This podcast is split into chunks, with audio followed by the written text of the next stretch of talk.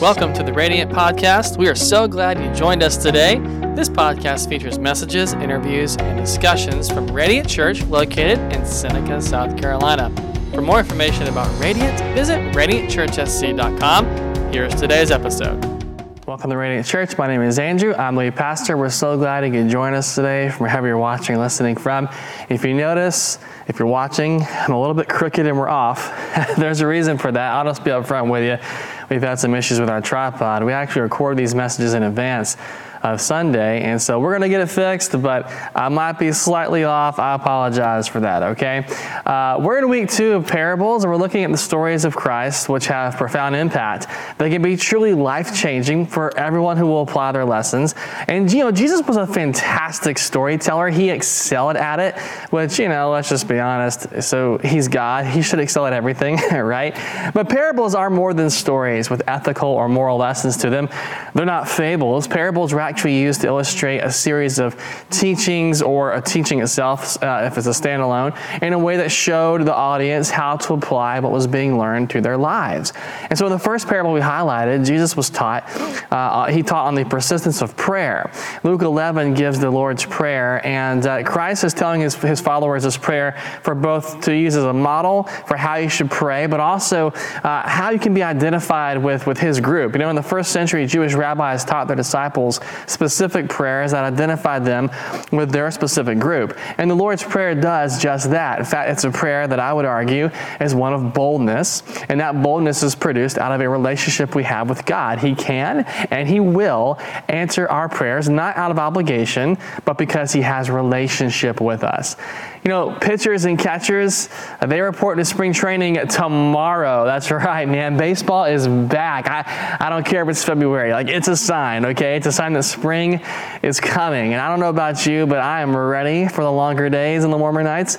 The only thing I'm not ready for, though, is daylight savings time. I always hate losing the extra hour of sleep.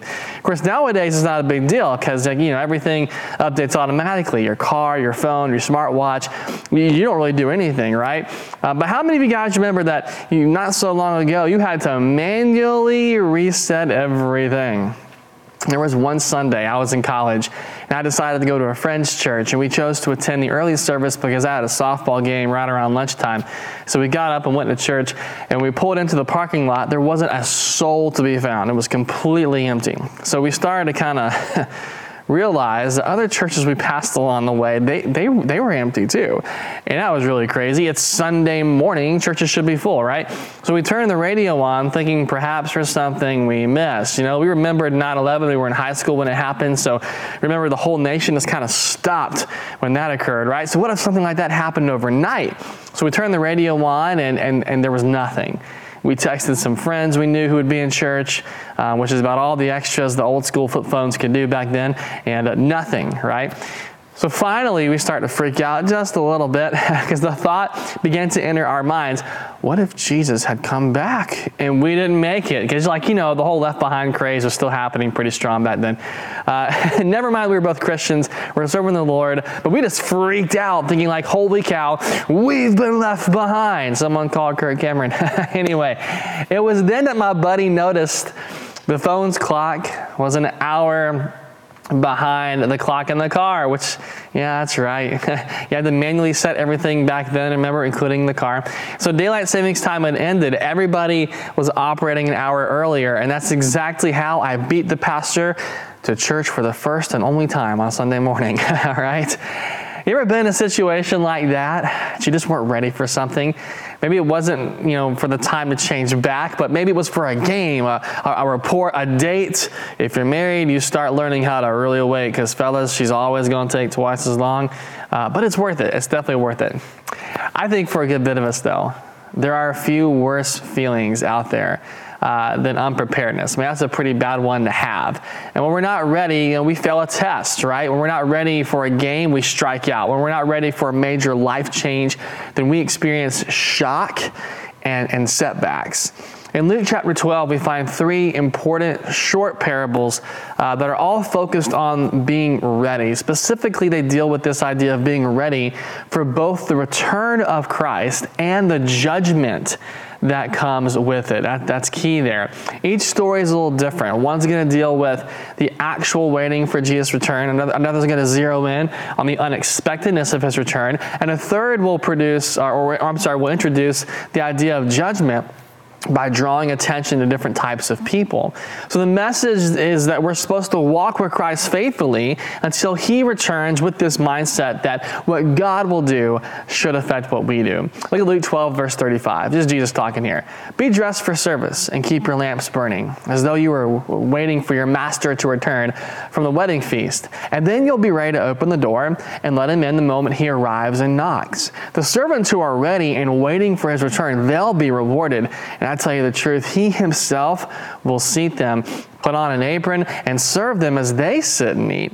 He may come in the middle of the night or just before dawn, but whenever he comes, he will reward the servants who are what? Who are ready. Now, when you make a decision to follow Christ, you become a servant of Christ. How you live your life, what you say, what you do, what's really within your heart, all of those things should reflect Jesus and his standards. Once we're in God's kingdom, we, we don't live for ourselves anymore. Like we're not our own, we're His. And it is a great privilege to be a servant of Christ. Now, in this first parable, Jesus says the servants need to be what? They need to, they need to be dressed, have their lamps lit, and be ready for their master's return. The picture that he's painting is one of where the servants are expecting their master's return. They, they are prepared. They're not second guessing if he's coming back, they're not hoping that he comes back. They just don't believe. They actually know he is, in fact, going to return. The description that Christ gives is that they're dressed, and that's really important. It's not a statement regarding, well, yeah, they had clothes on, they're not naked. Like, it's not that kind of thing. It's actually a bit deeper than that. You didn't wear pants back in the first century, okay? Everybody wore tunics. So if you wanted to be mobile and agile and move quickly, you would actually take your tunic, roll it up around your waist, and tie it around your waist so you could move at a moment's notice. You had to be able to move very quickly. That, that took preparation, right? So the, so the picture here is these servants are always ready to go. And, and, but they're not just waiting around, they're active, right? They're doing what their master requires them to do. It's that expectation, that waiting for his anticipated return. That's what spurs them to make sure their lamps are lit also, right? Because it's quite possible he'll come back in the middle of the night. And so these servants, man, they're the epitome of what it means to be expectant and they're waiting for the master's return. Even the situation that they find themselves in is very important. They're expecting their master to return from what? From, from a wedding celebration. Now, for us, it's really not a big deal. Like you go to weddings, it's a one night thing, whatever. But in Jesus' day, you didn't know how long they were going to last. Like they could last for a few hours to you know, like an entire week, okay? So these servants are expected, uh, are expectedly waiting their master's return from a celebration that doesn't exactly have a definitive end. They have no idea when it's going to end. They have to be ready at all times, which means the house is in order, the table is set, everything is as it should be. So when the master arrives, he'll find his servants have not just managed all of his affairs, but managed them well. And that's what servants of Christ are to be doing. We're to be expectant in our waiting, to make sure that we are managing all that God's given us well, which includes gifts, talents, other areas of service. However, it also includes our families and, and, our very lives, too, right? So, knowing the master is returning affects what the servants do with their lives and what he's entrusted to them. Think about that for a second. There's an expectation on God's part uh, that you do something with what he has given you, that you manage your life well. So, let me ask you, man, like, what has God entrusted to you? Think about your talents, your abilities, your finances, your family, your life. Like, how are you managing these things in light of Jesus' return? There's a little twist to the story, too. When the master does return, he doesn't take his seat and have his servants serve him. Instead, he becomes one of them. Now, that would have had a, a, big shock, like a wow factor to the people listening in the story. It's a foreshadow of Christ's final night with his followers, where he would get down on his knees and visibly illustrate this by washing their feet. It's really the climax of the story. You know, Mark 10 45, Jesus remarks that he hasn't come to be served, but he's come to serve and give his life for many. The master's actions elevate servanthood. And, you know, serving is just, it's not about you. It, it isn't about having your time in the spotlight. It isn't about earning your way into God's favor. Serving is, is emptying yourself into other people. And honestly, it's, it's a visible expression of a priceless love for God and for others. Like we're to be expectant as we await Christ's return. And the second parable contrasts the first. The servants are expectedly awaiting their master's return in the first one, but in the second parable, we really underscore how unexpectedly that return will be. And in light of that, you should be prepared. Look at uh, verse 39. He continues Understand this if a homeowner knew exactly when a burglar was going to come in, he would not permit his house to be broken into. You also must be ready all the time, for the Son of Man will come when least expected. Why do we lock our doors at night? Why, why do some of us have security systems in our homes? Well, because you want to be ready in the event someone tries to break in, right? We hope it never happens, but we're ready in case it does because it's likely to happen at a time that we least expect it. It's the same reason you carry all types of insurance. You want to be prepared for that one event that could happen that you never see coming. It's unexpected. Jesus is drawing a parallel here with the burglar's timing and the unexpected timing of his return. Now, we don't know when he'll come back. I know there's a lot of folks out there who think they've got all figured out. They've done the crazy wild math from Daniel's 77s, which, by the way, if you're interested in learning more of, we, we did a teaching just on the 77s in our Daniel series from 2022. Go back and check it out online. Uh, they've seen the 20 foot long, you know, biblical prophecy chart on a stage somewhere.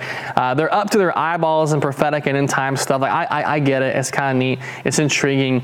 But Christ makes it really clear in Matthew 24 36 that not even He, the Son of God, He doesn't even know when He's returning. So I think that pretty much eliminates any and all confidence in one's ability to guess when it might happen, right?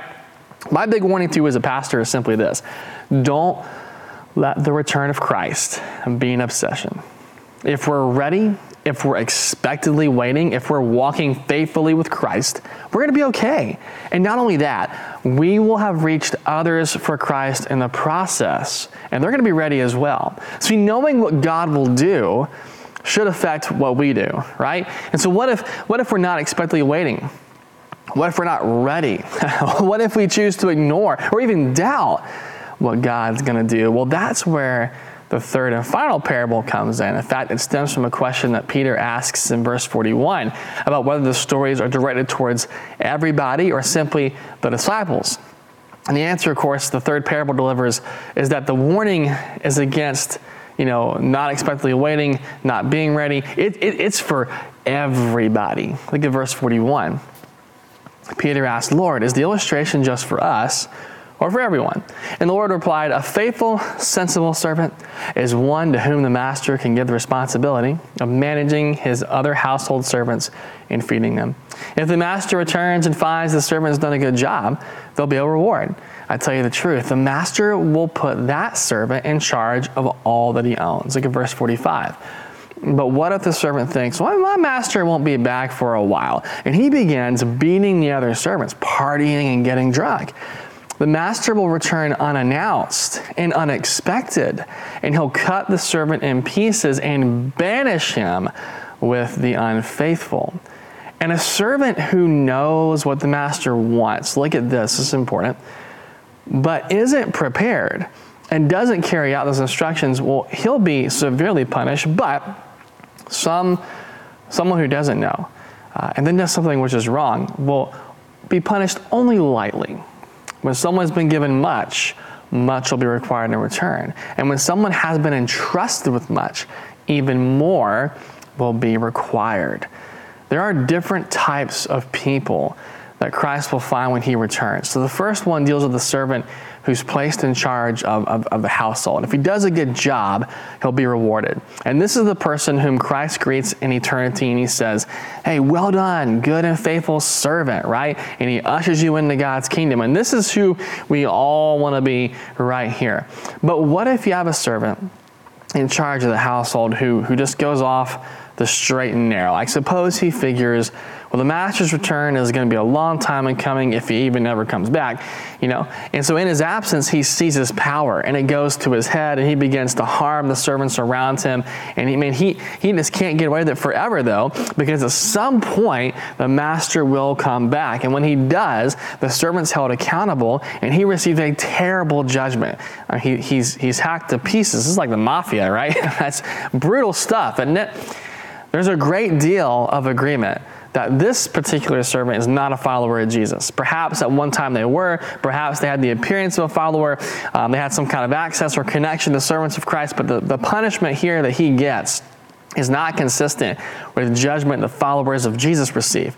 It's actually consistent with the imagery that he uses to describe those who enter eternity without relationship with him. So this guy, we can probably say, is not a believer. Now, the other types of servants that Jesus may find include those who, who know what they should be doing, but they're not acting on what their master wants, and then those who simply just aren't aware of what the master wants period. So one servant is negligent, the other one is ignorant. Both receive discipline, but they don't receive the kind of judgment the other servant receives, which is consistent with those who enter eternity without Christ. That's really important. No one's getting chopped up and sleeping with the fishes, okay? There's no banishment, no weeping, no gnashing of teeth, no dark imagery. So, so who are these guys then? So, a couple thoughts. One, they could be the kind of person you read about in 1 Corinthians 3:15. So Paul describes here how followers of Christ are judged. God's going to actually weigh out your works because your works do determine your reward. So in that sense, works do matter. Um, they can't save you, but they matter for reward. So listen to what happens to those who you could describe as being negligent, like this servant. Look at 1 Corinthians 3:15. If the work is burned up, the builder will suffer great loss and the builder will be saved, but like someone who barely escapes through a wall of flames. It's like, you know, you smell a little smoky there. Like it's that kind of escaping, right? So, in other words, they just escaped their punishment. And it actually fits perfectly with how Christ ends the story. The more someone knows about God, listen to me here, his expectations, you know more about the life that you should live to glorify him, the greater the responsibility you have.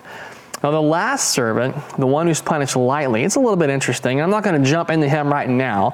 I'm actually going to save this one for a teaching later in the year when we open up the book of Romans. It's very complex, and to thoroughly explain what's happening here would probably require a lot more time than the few minutes that I have left with you. But what I do want to draw your attention to is back in verse 48. Look at it again read it in light of what the negligent servant from verse 47 uh, is receiving.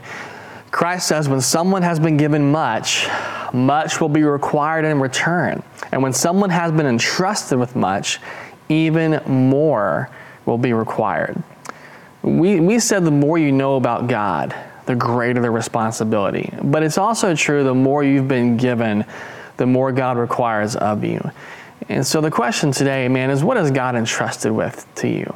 How are you using your position of authority as a business owner? Uh, are you leveraging your network as a consultant? Are you taking opportunities in the classroom as a teacher? Are you expanding God's kingdom using the wealth that He's blessed you with? Are you taking the gifts and talents that God has entrusted to you and using them to reach people who are far from the Lord? There is a, a heavy weight of responsibility on our part. And it's great to focus on Christ's return and the end times and all that. I mean, it's great to do that. And we shouldn't take it lightly. But a big part of being ready for Jesus is being able to confidently tell God one day, I did the best I could with all you were entrusted to me. I mean, one of the things I'm terrified of is standing before God one day and finding out I didn't do enough. I didn't tap enough into all that He left me. I, I didn't tap in enough to what He entrusted to me to see folks come to know Him. Because when you've been entrusted with much, I'm going to go out and limb here saying that I think all of you here fall into this, uh, much is required. And so, what's the lesson stringing all three of these parables together? Well, the lesson is this walk faithfully with Christ until he returns. Have the mindset that what God will do should affect what we do. And what will God do? Well, he'll send his son to, to return one day. Christ is coming back. And with him, is both reward and judgment. And we've got to expectantly await his return, to be ready, because it's going to happen unexpectedly. You don't know when it's going to occur, right? And that means we better be serving selflessly. We should be loyal to our master who is Jesus. We should be living each day with the urgency that it could be our last. How are you living your life? Is it reflecting the goodness and grace and love of Christ? Are you harming fellow servants? Does a sense of urgency grip you enough to do everything you can to make the hope of Christ known to people in your circle? Eternity is a long time. And when the master returns, I don't want you to get caught up being unprepared. Don't get put in a position where you haven't done much with all that God has entrusted to you. Be ready. Be ready. Here's what I want to do with you today. You're watching, you're listening right now, you say, Pastor, I'm listening to what you're saying. And couple things. One, I'm not a follower of Jesus. Like, I'm not ready. I'm not ready because I don't know him. I don't have relationship with him. Let's take care of that right away. I'll, I'll walk you through a model prayer in a moment that I want you to say in your own words um, with me. And we're going to say that we call it the sinner's prayer. It's the prayer that says, Lord, I need you to save me. Then I want you, Jesus, to be Lord of my life. Where I'm not going to live for myself anymore. I'm going to live for you. But then, two, maybe you're a believer already and you're saying, man, I'm, I'm not prepared because I haven't been using what God has entrusted with me. I haven't treated fellow servants of Christ well. I've, maybe you've been harming fellow servants, right? Uh, I, I, I want to make sure that I'm ready. Pastor, can you pray for me? And so I certainly want to do that before we wrap up. So first, let's let's talk with you guys who would say, I just need Jesus. Say this prayer in your own words along with me here. So, Father, uh, I thank you for those who are watching and listening here today. I pray for those who don't know you that right now they'd open up their hearts and they would say this Lord, I'm sorry for my sin. I'm sorry for, for, for, for the, uh, just the way of living, for the actions, decisions I've made, God uh, that have not aligned with you. I have fallen short of your standards, God. I cannot do this on my own. I know that I can't save myself. Lord, I want to make sure that my eternal home is secure in you. And so today, I'm asking you to forgive me of my sin. Forgive me of the wrongs that I've done. Forgive me of my my uh, this ungodliness, Lord. And uh, will you just save me? Be my Savior. Cleanse my heart make me new, give me that brand new, fresh start. And I don't want to do things my own way anymore. I've already done that. I've tried that. It hasn't worked out. And so, God, will you be Lord of my life? Will you guide me and direct me? Will you lead me? I'm going to follow you and, and I'm going to trust you and I'm going to submit to your authority. And so from this day forward, it's not about me, it's about you. Save me, lead me, I pray. Be my Savior and my Lord today. Father, for those who are already believers who say, man, I haven't done a good job being ready and prepared.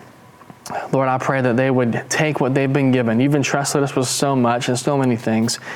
They would take what you've been given, uh, networks and resources and finances and talents, whatever it is, and leverage these things for your kingdom, winning people to you, reaching and impacting hearts and lives for Christ. That's a huge part of being ready for your return. I pray that they do so, Lord, so that they can say confidently, I am ready. I have done everything, God, that I know to do with what you've entrusted me with. I've done my best with what you've given me. Lord, may we treat each other well, God. May we have your interests and their interests at heart when we interact with folks. I pray, Lord, that uh, we would be like the servants in the first parable, doing the master's business and work, but doing so constantly being ready and prepared for the unexpected return of Jesus Christ. Thank you for the hearts you've saved. Thank you for the lives, God, that you're getting back on track. We ask all this in your name. Amen. Amen. Thanks for listening. If you have any questions or would like to reach out to us, you can do so by emailing us at media at radiantchurchsc.com or visit one of our social accounts on Facebook, Instagram, or YouTube. If you like what you heard today, subscribe to our podcast so you don't miss any future episodes and give us a five star rating on the podcast platform that you listen to. We hope you have an amazing rest of your day.